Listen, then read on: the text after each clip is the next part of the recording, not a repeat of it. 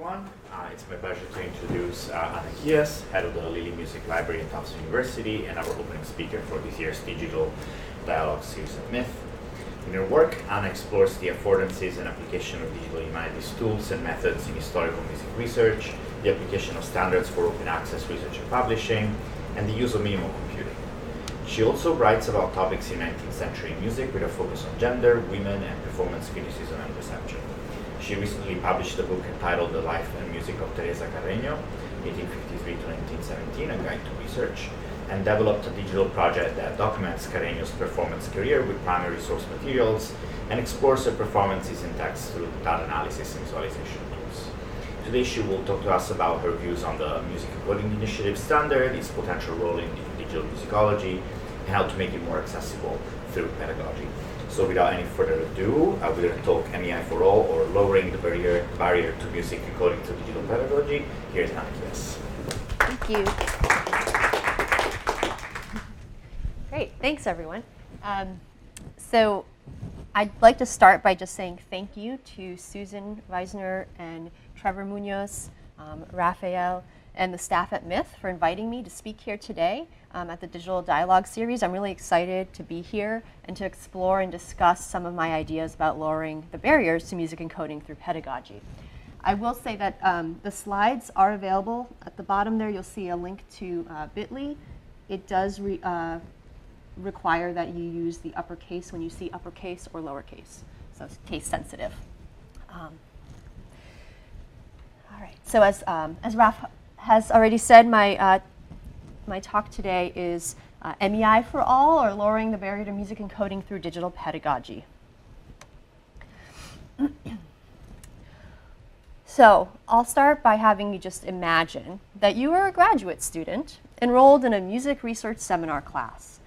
And you, in one of the sessions, will be exploring sketches and scholarly editions. And the librarian that has been asked to come into this class is showing the, the classroom a Beethoven sketch in which you can interact with the content on the page um, and you can look at variants that have been encoded. And so this is from the Beethoven's Werkstatt project. This is a string quartet and it's um, handwritten. It's a sketch by Beethoven.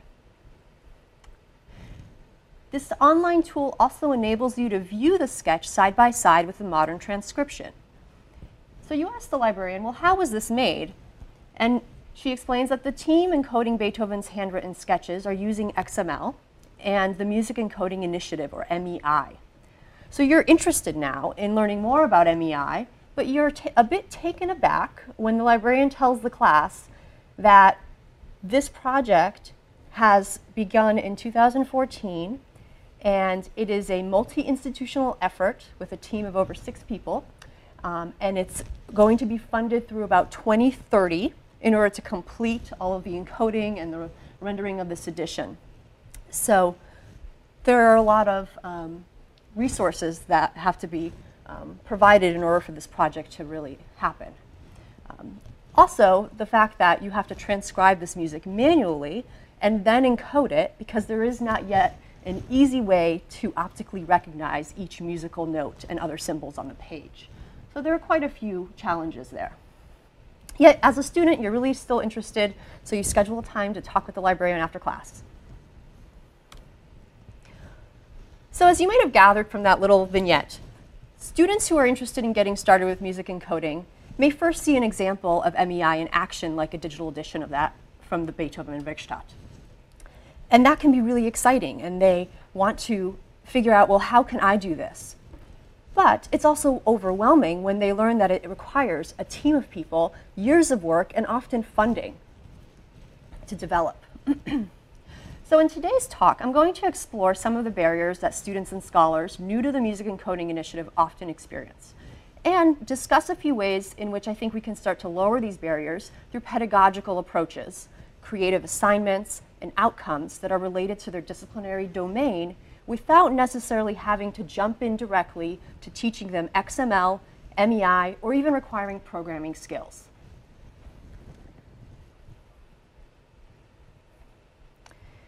So if we think about why we might want to encode music, there are a variety of reasons depending on the field you're in. For example, if you're in libraries or archives, you might think about it from a point of access and preservation. Um, so similar to text encoding, um, you know, music encoding allows you to capture the structural function of the document. Um, it allows you to identify physical, visual appearances, and so forth. You may also want to make data open, right, in order for computational analysis and reuse. You might want to do machine learning so that you can train um, a software to recognize symbolic notation in order to do optical music recognition. You may want to have a database of all this open music data so that people can search and retrieve that information and do analysis perhaps, and so on. So there are a variety of use cases. and so in order to be able to, um, to encode the music, you need to think about data modeling. As I, as I mentioned already, things like structural function of the document, right? So each individual symbolic character, um, the notes, the lines, the different directives in a score are part of this process that you have to model. You have to take that data and you have to identify it in some way according to some set of rules. Um, in addition to the structural or the physical and visual appearances, you often have to insert your own interpretation or editorial um, considerations when you are editing and encoding a score. You might have to think about historical context of the work itself or even of a performance. And so this is where Music Encoding Initiative comes in. Now I'll just take a step back and say that there are various ways to encode music. Humdrum, Plaine and Easie, Kern. We're talking about Music Encoding Initiative today um, as one option. So over the, approximately the last decade or so, the Music Encoding Initiative has become a recognized international community-driven effort that has developed and maintains the MEI schema, standards, and shared documentation. The potential of machine-readable music data that can be reused, rendered, shared, or analyzed using a, using a computer is quite appealing. However, the reality is that various barriers exist for people who may be interested in beginning to encode music for the first time.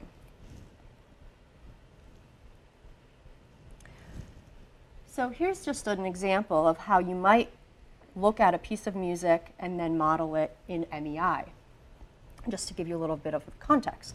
This is a piece by Nadia Boulanger. It's three pieces for cello and piano, number two. Just an excerpt from the beginning, um, the cello piece here. And uh, the cello part. And the first measure is highlighted with a yellow circle. And on the right, you see XML. And so in the first measure, um, you will have the notes, um, you will identify the notes, the pitch names, the octave, the duration, the stem direction, um, and you encode this according to the MEI guidelines. And you also capture elements such as dynamic markings, uh, slurs, uh, performance directives, the instrumentation, and so forth. So you can see how on the right here in the XML, it's really a semantically rich way to capture those characteristics of the score. And of course, there are going to be different interpretations depending on your source material and your editorial preferences and methods.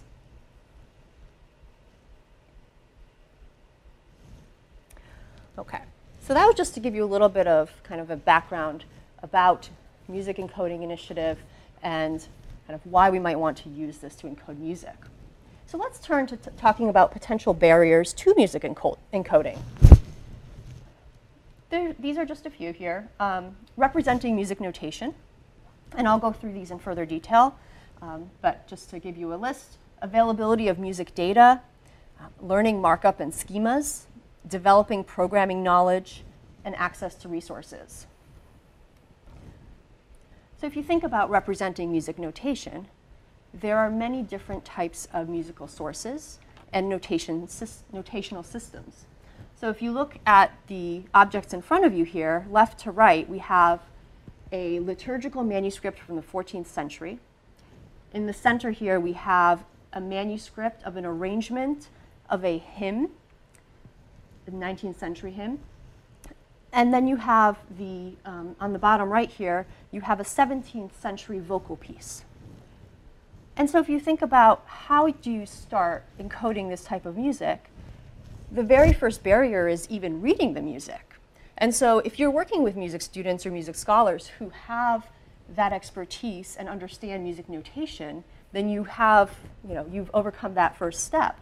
Um, but for people who may be familiar with text encoding initiative and want to also explore working on a project that's um, considering MEI, you now have to realize how do you encode the notation that you're looking at and what do these symbols mean?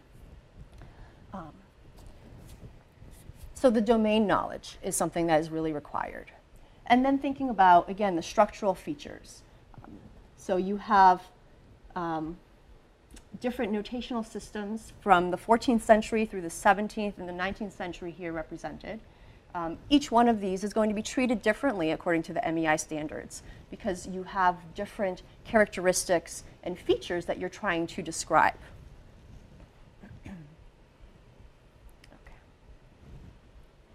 Another barrier is the availability of music data. So um, I'm just going to read this quote for you here from Laurent Pugin. Obtaining or accessing high quality data sets remains a serious hurdle, especially on a large scale, in a similar way to accessing sources a couple of decades ago. It is a major barrier that needs to be removed if digital musicology research is to be taken to the next level.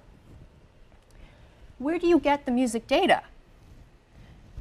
If you have a transcription, then you can enter that into a program like Sibelius or Finale, mu music notation software. If you have a manuscript, you have to hand transcribe that content even to be able to start to think about encoding or doing any other kind of addition work with it. Um, next, you think about you know, which composers and works um, might be already available as music data in a repository somewhere, um, whose works are not available. Thinking about copyright, so that's another barrier around availability of music data. Um, we have quite a bit of early music data that has been made available through various projects, um, like the Josquin project from Stanford. Um, there's the Cantus um, database of liturgical manuscripts that has been encoding music. And a lot of that music has been made available because early music scholars have been transcribing and creating concordances for decades. Um, when you think about 19th century or moving into the 20th century when music is now copyrighted, you can't often take that data and convert it and extract it and then encode it because of the copyright. And so then you get into licensing issues. So there are multiple barriers there as well. And one of the bigger areas that presents a challenge is the technical and the technological for many people. Unless you have a background in computer science or you are maybe self-taught or self-learning how to do programming, looking at all of these different things that you need to even think about and to get started with encoding can be overwhelming. Um, so being able to familiarize yourself with XML um, in order to mark up the musical documents. Thinking about metadata standards. I mean, there are so many different metadata standards, of course, um, but as a student or a faculty member who maybe doesn't think about metadata the way librarians or archivists do, that can be really challenging, just learning, um, learning about how to apply those standards and what do they mean. Um, the MEI guidelines and schema, those are very handy and they're well written. These, you know, the, those are the rules that tell you how to encode the content, but often those are also pretty abstract. And so I think that there needs to be a little bit more effort around creating um, excerpts and examples in order to be more illustrative of how to actually get into the encoding process. And of course, becoming familiar or becoming an even expert in using software applications, um, techniques and tools for analysis. So if you are moving beyond encoding and now you want to actually do some kind of computational analysis where you're comparing pitch frequencies or hi hierarchies, um, you have to then start to familiarize yourself potentially with Python or some other programming language in order to run these analyses. And of course, access to resources. Many of these projects require digitization, data extraction, or actual creation of the data, as well as programming and development work. You need to have support and funding to be able to run these projects. So creating large amounts of data even requires a concerted effort and various levels of support.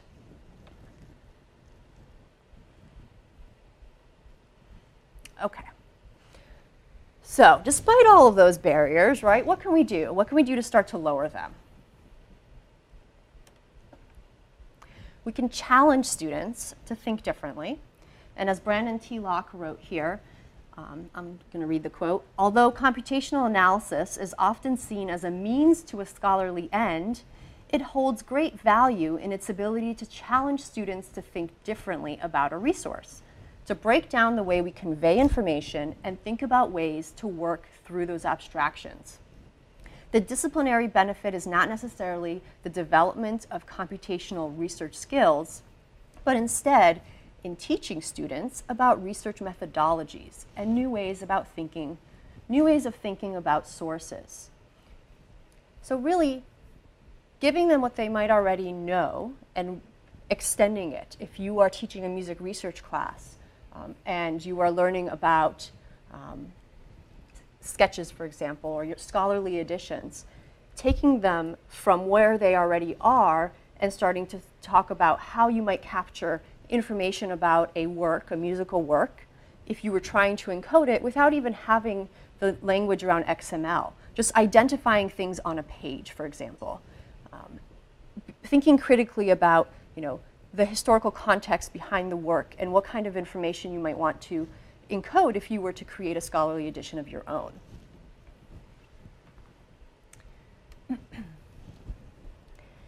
so I just wanted to, to share this because I think that sometimes um, as a librarian, I don't often have a chance to teach semester long courses. So I don't have a graduate class that I teach over the course of a, um, a seminar over the course of a semester.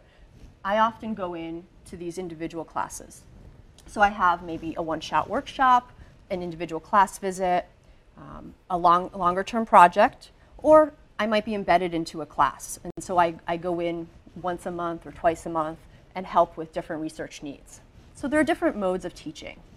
Um, but I think that rather than you know, thinking about these as obstacles, I like to think about how do I approach this from um, a way of developing assignments and identifying specific outcomes and realistic outcomes that we can take away from each of these sessions.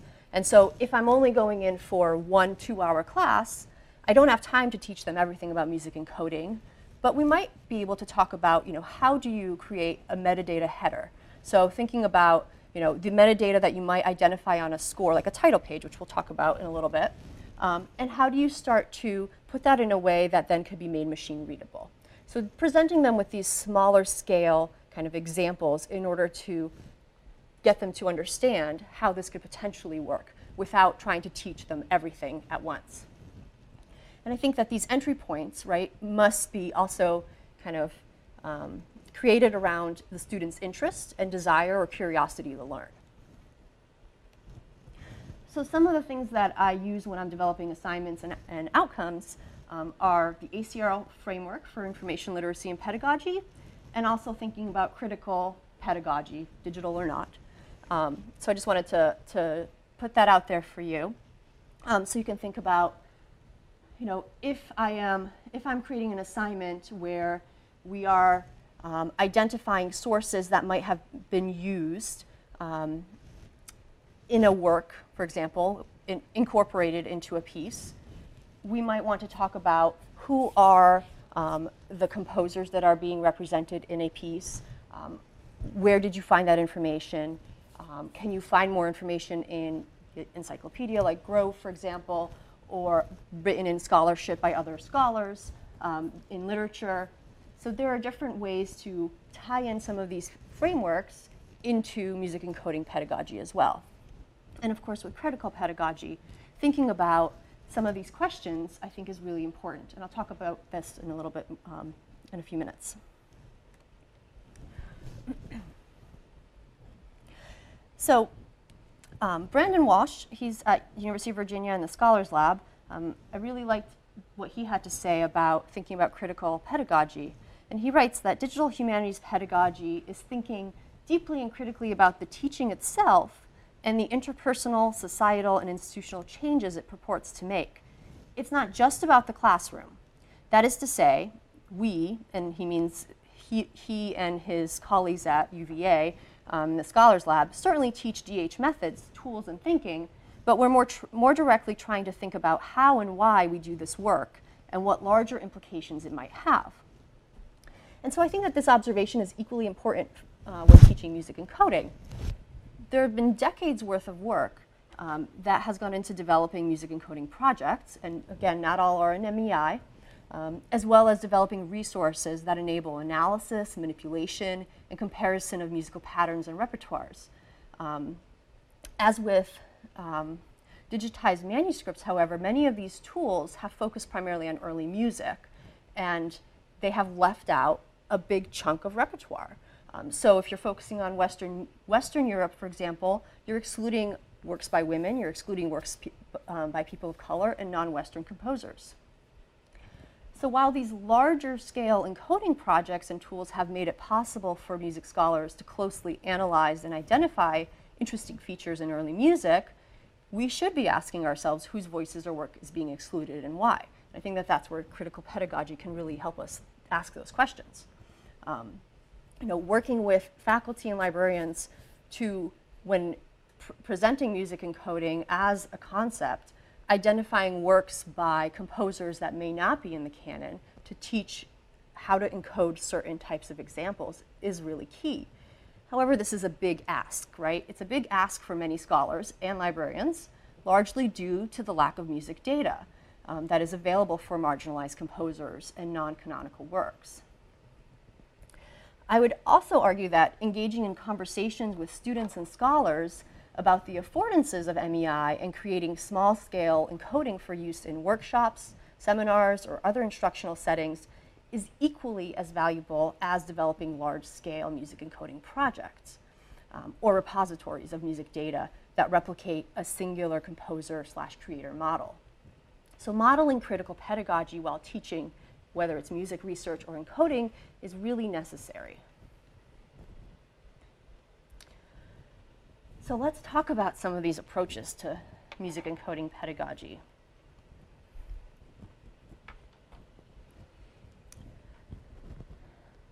So encoding is something that music scholars do. Most music scholars don't think about that, right? They don't, they don't do music encoding. Um, Ryan Cordell has a great quote when he was writing about how not to teach digital humanities. And this is a few years old now, but I think it's still pretty relevant. Um, he says, and I would argue more and more that the way we should integrate DH into the undergraduate curriculum is as a naturalized part of what literary scholars or historians or other humanists do. Teach distant reading alongside close reading, and don't worry about proving how revolutionary the former is. Such an approach also lowers the barrier for doing DH in the undergraduate classroom. You don't have to be a DH expert to create, or better yet, steal a few exciting DH assignments. I think that, oops, sorry. I think that within the music domain, it makes sense to meet students where they are.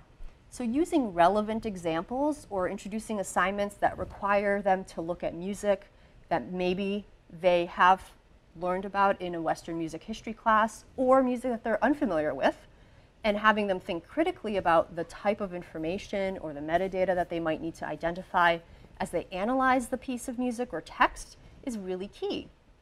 Scaffolding assignments or lesson plans to bring them from a place of their of comfort where they are already able to identify bibliographic details or analyze a music score to then creating a small scale encoding example or a metadata header can become a naturalized part of what music scholars do.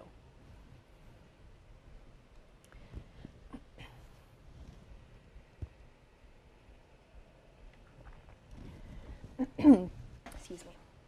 So one approach that I have used when teaching text encoding initiative um, and have started to apply for music encoding is the document analysis, um, just with paper and pencil. And the I, um, credit for this chart and the larger chart that follows this is um, for Michelle Dalmau. She's at Indiana University, and she and I co-taught um, several TEI sessions at the recent ARL Digital Scholarship Institute. and we use this with our students. um, and so the point of using a document analysis is to create entry points into music encoding that can make newcomers feel that they are welcome to participate and have something to contribute because it's starting at a place where they already are familiar. And this is the larger chart that just breaks out each of these um, specific sections. So thinking about your document universe. So for example, if you have a score that you are going to encode or would like to encode, that score may have earlier editions that are not exactly the same as the piece you have in front of you. So thinking about how many of these documents are you going to represent? Um, maybe just one, but you might want to represent more. You may want to show variance in different editions, for example. Looking at the sample document to recognize what is typical about it, what is atypical, and how do you account for that when you are modeling the data.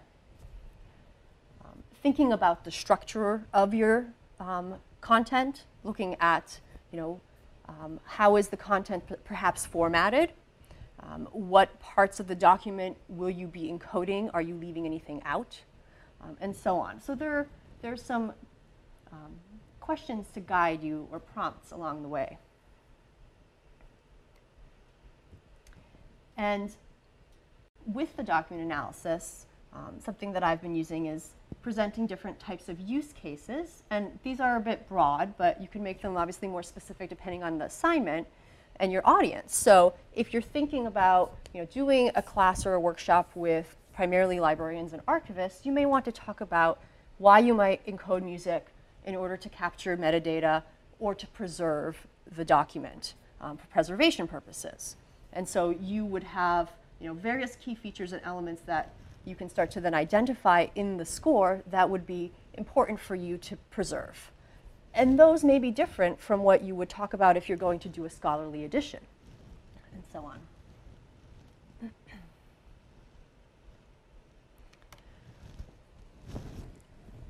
So here's a sample research and analysis assignment. And this is something that you could use with a bibliography or research methods seminar class. Um, so if you have a graduate student seminar that is looking at aspects of historical musicology, they have a background in music theory and analysis already because that was part of their undergraduate, undergraduate curriculum. And of course, in their um, graduate um, classes, they also take further advanced theory. Um, they have already become familiar with bibliography. And so this is a great way to bring in some small aspects of music encoding concepts into what they already know. Um, so I would have them, in this case, for example, identify an early edition of a piano composition, and we're going to look at that ourselves in a few minutes, um, published in the 19th century that incorporates a popular operatic theme. This was actually this was pretty a pretty common occurrence. Um, there are many different operas that were um, themes were incorporated into piano pieces and vocal pieces um, for people to play at home. Um, and then I would have them, you know, print out a copy so that they could actually use pencil or, or a pen and identify and mark up their document. And this is without requiring them to have any understanding of XML um, elements or attributes or language. Um, so I would start by having them examine the title page and then the subsequent pages of the piano composition and start to circle or bracket details that provide um, information about the work, such as you know, where is the title? Where is the composer's name? Um, is there a publisher identified? An edition? Um, what kind of non-textual details might be important? Perhaps there's an illustration on the title page. Um, how would you describe that? Identifying physical and structural elements. So things like page numbers and sections, measures, how many bars are there, and so forth. Um, and again, this is something that they could do easily without any knowledge of XML or, mu or Music Encoding Initiative standards. and tying this back to thinking about outcomes um, with ACRL framework, for example, if we're thinking about um, attribution or intellectual responsibility, this is an opportunity for them to identify, um, you know, when they're doing their um, metadata for title, composer, and so forth, those pieces of attribution for the intellectual work. Um, but also, it might lead them to ask questions about the composition and do some additional research. And so, the second part of this assignment would be to have them answer some of these questions that would require greater research, um, such as, you know, what is the title of the opera that this work is based on? And so, you would have to go to Grove Dictionary, for example, or um, Wikipedia, or wherever you have, um, wherever you might find additional information about that opera. Um, identify style and genre of the piano composition, for example, and so forth. Um, and then getting into things like provenance and thinking about the source description. You know, actually, where is this source housed? Do you know if there's the library or archive um, that has this early edition? What is it, right? And then, of course, creating this bibliography so you have all this information. Um, it seems like a pretty straightforward exercise or assignment that these graduate students can definitely handle. Um, but yet, you're already starting to think about and identify some of these concepts in MEI or music encoding um, that they otherwise would not have maybe kind of correlated. All right, so let's take a few minutes and actually look at the score that I have in front of you. Um, I think everyone should have a copy. So you can pretend that you are a student in a class like this, and whether or not you have any XML background, um, you do not have to identify exact element names or attributes. Um, just think about what do you see on the page. And so if you were to describe the main elements in order to cite this work or provide some ad additional context, which of these elements would you start to identify?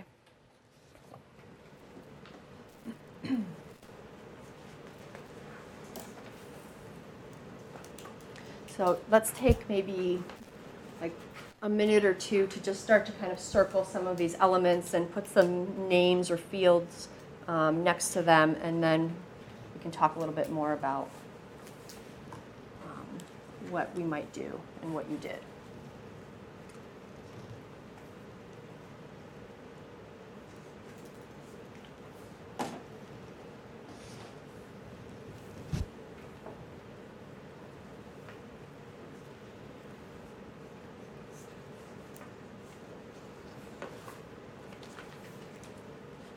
You can feel free to go into the second page as well, into the music if you'd like, and start to kind of pick out some specific elements that you think you would want to capture. Um, I'm not sure how well you can see the score. The, the black and white copy might be a little difficult to read.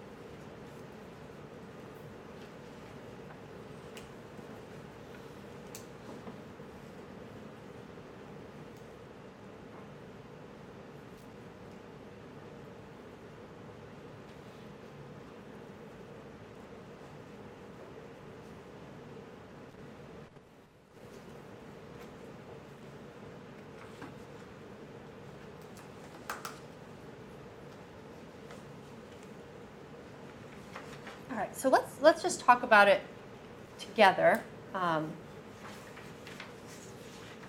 if you take a look at the title page, what is one thing that might be a barrier to you right off the bat? Yes. The language interpreted? Exactly, right? So this is in French. So if you don't read French, it could be a little bit challenging. Um, can you still pick out some of the metadata that describes the work without the language? Or do we kind of be able to guess what you're looking at? Kind of, yeah. Yep. So, okay, that, that's definitely a barrier. Um, yes? Font also. the font exactly and they love to do all you know all these different combinations right on these title pages um, so you have several different types of fonts on here and styles um, yeah any other barriers that you kind of ran into yeah I guess just limited music vocabulary. Like some of the words are cognates. I think that I know what they mean, but they don't resonate with me. Yep, exactly. So those are those are really great observations, and I think that again, you know, thinking about if this is a music research class, then there is some expectation that most of the students will have a little bit more familiarity with some of the terminology or even language, but not necessarily, right?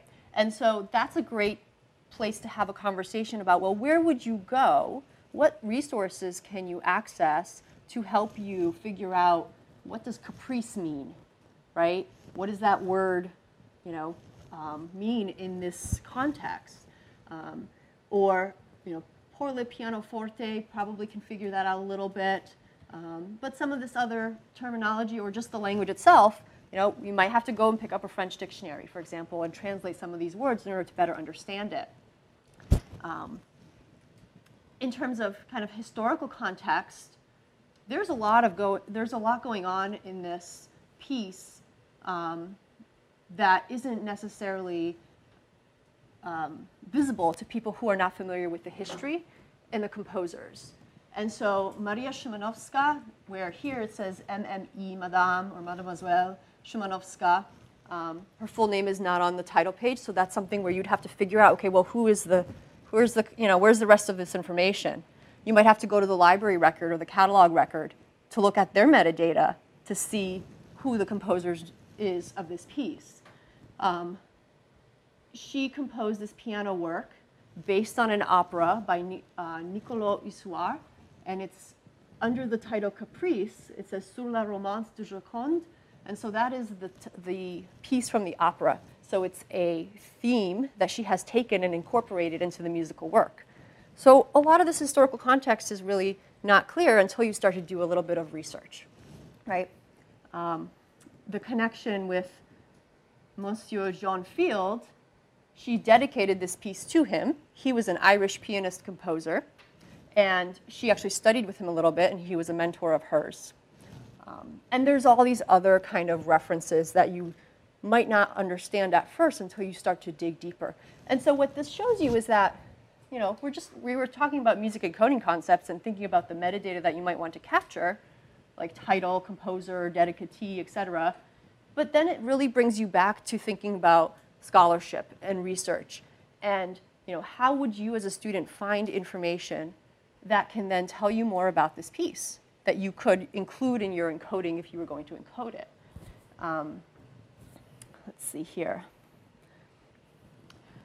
I had this synopsis of the opera, um, but this isn't as relevant, so I'm going to actually skip past it um, to show you the record. So this is the library or the catalog record for this work, and this is at the Bibliothek. Um, it's the National Library in Warsaw, in Poland, and the catalog record gives you a lot of the metadata that you would need if you were to encode this. And so this is a step of, in the process where a student would have to go and find this information in order to be able to answer some of these questions. Okay, so I have about 15 minutes left, so I'm going to move along. Um, this is the, the first page of the music in the, in the score here. Um, so again, I saw some of you moving along to that, the next page of the musical score um, and capturing some of the elements. So what were some things that you were identifying just kind of quickly as you were looking at the score? Key. Key, yep, key signature, right? So you have those sharp, they look like hashtags to people who may not be musicians. They're um, at the top left there, you have the key signature.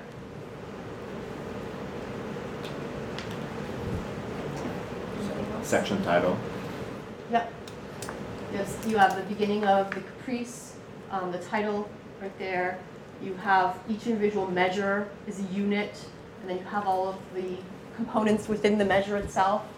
Uh, you have ornamentation, so things like um, have the trill here that continues along, or you have dynamic markings, um, or excuse me, staccato markings, dynamics underneath, and so forth. So again, a lot of this does require musical language or terminology, um, but these are just the elements that you would start to capture, and you know, then of course you have to think about well, how do you get all of that data out? That's a whole other process. um, okay, so let's see here. So we did this kind of briefly already. I'm just going to move into ideas for assignments. Um, so as I've mentioned already, things like creating an MEI metadata header, right? And so thinking with your graduate students or even undergraduate students, uh, some of those um, metadata details that we identify, the title, composer, et cetera, um, how much of that information do you need for what we call an MEI metadata header? Um, you know, where else will you go to find that information? You might create an assignment where you ask them to reverse engineer a music encoding project.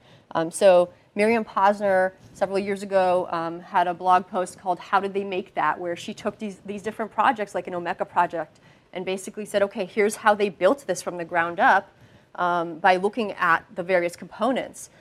And that's a really great way to have the students think about, you know, what source material is being used, who's working on the project in order to actually build this thing. Um, where did they get the data? Did they have to create it? Did they get it from a repository? What technology did they use, and so forth? Um, so there are a lot of different assignments that I think can get people into music encoding without necessarily having them start by doing the XML um, or you know, really understanding the guidelines um, con, con, uh, as a whole yet. Things like tools that allow you to explore music encoding or MEI. Um, so Verovio Editor, this is still being developed by Laurent Pugin. Um, what this shows you is if you go to the link there, this is an example score that they have on the website. You have the MEI that's rendered live in the browser, and then you can edit the XML below. And so if you change the pitch name B to F, it'll automatically change it in the browser here. So you get to see what you're doing. This is actually a really powerful tool. This is something that um, also in the text encoding community, before we had uh, projects like Tapas, um, or we had the TEI by example, for example, we couldn't do this kind of simulation, right? We couldn't render the XML immediately without having an enormous infrastructure. Um, so having tools like this is useful because it shows, especially beginners, how this works when you make changes and what it affects. Self-guided tutorials are also another way to bring people into music encoding.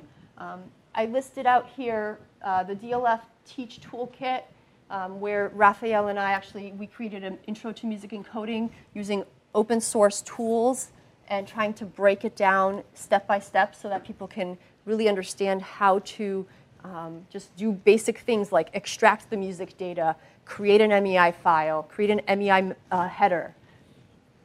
But there are other um, lesson plans out there and programs like the Programming Historian, TEI by example, I already mentioned, that aren't necessarily teaching music encoding, but they're teaching these concepts that are going to be applicable. So XML, um, there are different lessons that do talk about XML and TEI. I mean, is the foundation from which we have MEI. Um, and so there is, there is definitely applicability there, and I think that those are useful places to also start.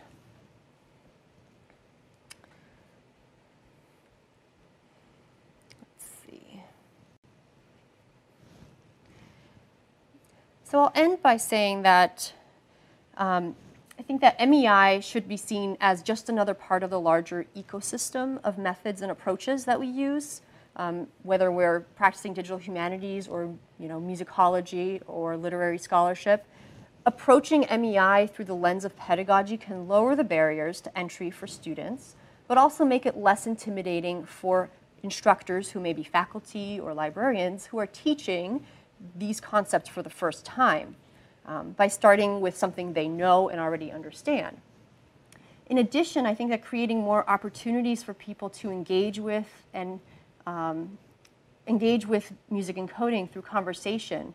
This can be Twitter chats, for example, or local regional workshops, um, as well as you know, thinking about how to develop some of these specific use case assignments and making our work more visible in the larger community of digital humanities and libraries is key. So exploring and teaching music encoding through approaches such as critical pedagogy in particular also encourages questions around authority and power structures. For instance, why was the MEI created and for whom? You know, why would you use the MEI over other music encoding standards? Whose music is being encoded and who has access to this data? Um, what type of infrastructure is necessary and so on. Encouraging and engaging these conversations about the affordances of MEI is equally valuable as is the act of creating large music data sets or full-on MEI projects. So the end goal may not be a full-scale music encoding project, but rather use cases or studies that are more intentional in engaging to the students, faculty, and are related to their own personal learning goals. Thank you. I have several pages of bibliography, so if you're interested in engaging further with the sources, the literature, you can take a look, as well as some of these tutorials. And I'm happy to talk and discuss with you um, and hear what, what you all want to learn more about or what your observations are. So thank you.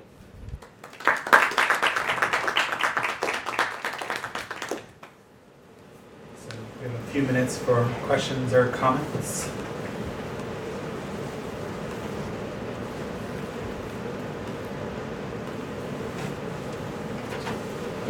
So kind of integrating with uh, something you mentioned a little bit when it comes to copyright, but also tying in actually engaging with students. Uh, are there any methods or ways that you have found that are more engaging to talk about copyright? with you know, it's not Yeah. necessarily the most uh, engaging to everyone, Uh-huh. depending on where your interest lies. So, are there any examples of activities you've done or things that you've kind of been able to get over that barrier to make sure that they engage with that as well as part of their process?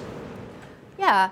Um, actually, recently I, I was I did a guest lecture for a class where we talked about creating playlists and concept albums, and one of our um, kind of areas of conversation was around copyright, and so we talked about it from the perspective of sampling music, right? And so often you'll hear in popular media, newspapers, there might be a court case um, because an artist sampled music from another artist and they didn't get their permission. And now they're going to court and they're being sued.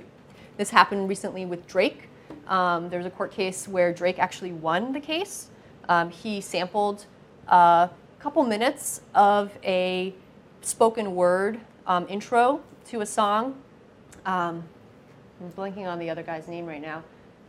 Uh, but he sampled the, the, the music in a song, in a, in a piece that he co wrote with Jay Z.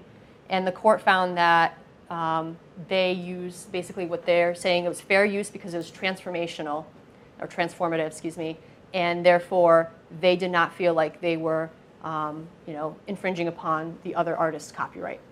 So I think that having conversations through real life cases like this, where you can show the students, here artists that you're familiar with, you know their music, um, and you've listened to the, this music, you know, what do you think? Do you think that this is a transformative use case?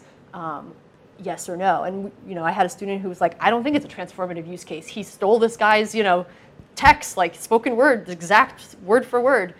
But it's the message that was being crafted in the new song that the court viewed as being transformative, um, and therefore he won the case. So I think that those are those are ways that you could have those conversations, because otherwise it's a lot of legal language and it can be fairly dry. um, yeah.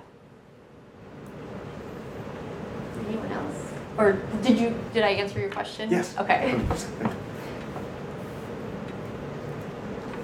yes. Is there any effort being put into getting current composers and current composers when they generate their work Yeah. to, in some level, put it into MEI, even if it's just the, the upfront documentation? Mm-hmm. Is like, do you, do you go talk to composers? So, because it seems like taking, it's always catch-up if you're saying, which one should we put in? If you could Right. have new ones just being in Generated. from here forward, it would be a lot simpler, I would think. Do you ever go to like composers and s- composition classes and things and say, okay, when you present your piece, you can do this metadata and then stick in a record, you know, link to a recording, you don't have to handwrite every note even, or you can, this is a place where you can document background information that what you're trying to convey, or what the, you know, what, what it was based on, or what things to look at if you're ever going to go back and ana- analyze it, or do you ever Yeah. reach to those? I've had some of those people? conversations, and actually, so um, a year ago or so, I um, started working on a project called Rebalancing the Canon, and was working with some students where we were taking uh, pieces primarily from, um, you know, public domain works and converting them, extracting the data, and encoding them. And I put out a call, a public call, saying, you know, are there people out there who would like to help us uh, identify other works and composers who we might want to encode their music. Actually, a composer responded to me and said, "Oh, I can send you some of my work." And so I started having a conversation with them about, well, you know, is this like is your work copyrighted and, and who has the rights and so forth because that can get pretty complicated if they're not self-publishing. Um, so I have started having some of those conversations like that, and also with faculty and students. Uh, so we have a, a project where um, we have African music, drumming music that uh, has been uh, transcribed into a music notation software, and so we can easily produce music XML, and if we need to convert it to MEI, we can do that as well. Um, and so, trying, you know, it's having those conversations requires explaining kind of what the purpose is of that. And so talking to them about access and preservation, for example, talking to them about, you know, you can you make your data available for other people to study it and analyze it, for example, if they have access to tools or, or you know, know how to program. Um, so yes, I haven't been successful in terms of yet getting, you know, a number of people to give me their, um, you know, compositions or contemporary compositions and encode them. But I think that this is just kind of par- part of the process is having. Having them do it as part of their production of their piece to begin with. Right, because they can export as music XML. And if they export as music XML, then you have data. Um, I think that one of the concerns I've heard is that they fear that if they are self published, um, for example, and if they're selling their works and having people purchase them and print on demand, what prohibits somebody from taking their music XML and just printing out their own score? But you were talking about even just putting in cover page kind of information. They could Right. wrap that around a recording or even not a recording and you suddenly get an archive of things that people have been composing with good information about what they were thinking and what they were doing and when it was performed and how long it was and who were their performers and you sort of build the library that way a little bit. You would think that that would be with, it's more than notes. You Right. don't have to have any notes. you know. metadata about the performance history or the recordings. No, that's great. That's a great project idea.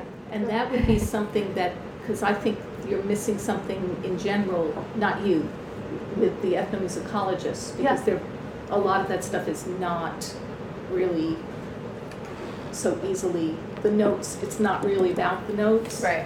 So if you can reach out to them with what you want to capture about this, maybe something different, but there's places to stick it in there. So you can talk about the ceremony it was used in or the, you know, the circumstances around collecting it or the, and you could also link to recordings and things, but you don't have to, it, it's bigger than notes. Yeah, It definitely. doesn't And- have to have any notes in it. And that, I mean, we do that already with metadata. Mm-hmm. And so in our repository, we have a collection of various African drumming um, recordings from this one particular professor and, and his and the performers he works with, and all of that is marked up in XML. Um, and so it's, but it's, you know, it's it's just metadata. It's not necessarily um, it's not in Music XML or MEI XML, but it is XML. And so that is already there. Um, and I think that other libraries are doing that kind of work if they have their, if they're capturing, whether it's ethnomusicological field recordings or, um, you know, audio, So it'd be visual. interesting to try to outreach to get the ethnomusicologists on board. Because I don't think they ever think, I don't think they think about that in general. That doesn't seem to be a, you know. Those are great questions. I think that definitely we can, we can talk more, and I'm sure Steve and other people would be happy to have conversations. You have to wrap up? or- We, we should wrap up. Okay. We have a workshop going on here this afternoon for the AdHum um, initiative on immersive media and play. Um, and you're all welcome to stay for that if you'd like. Um, but let's thank Anna one more time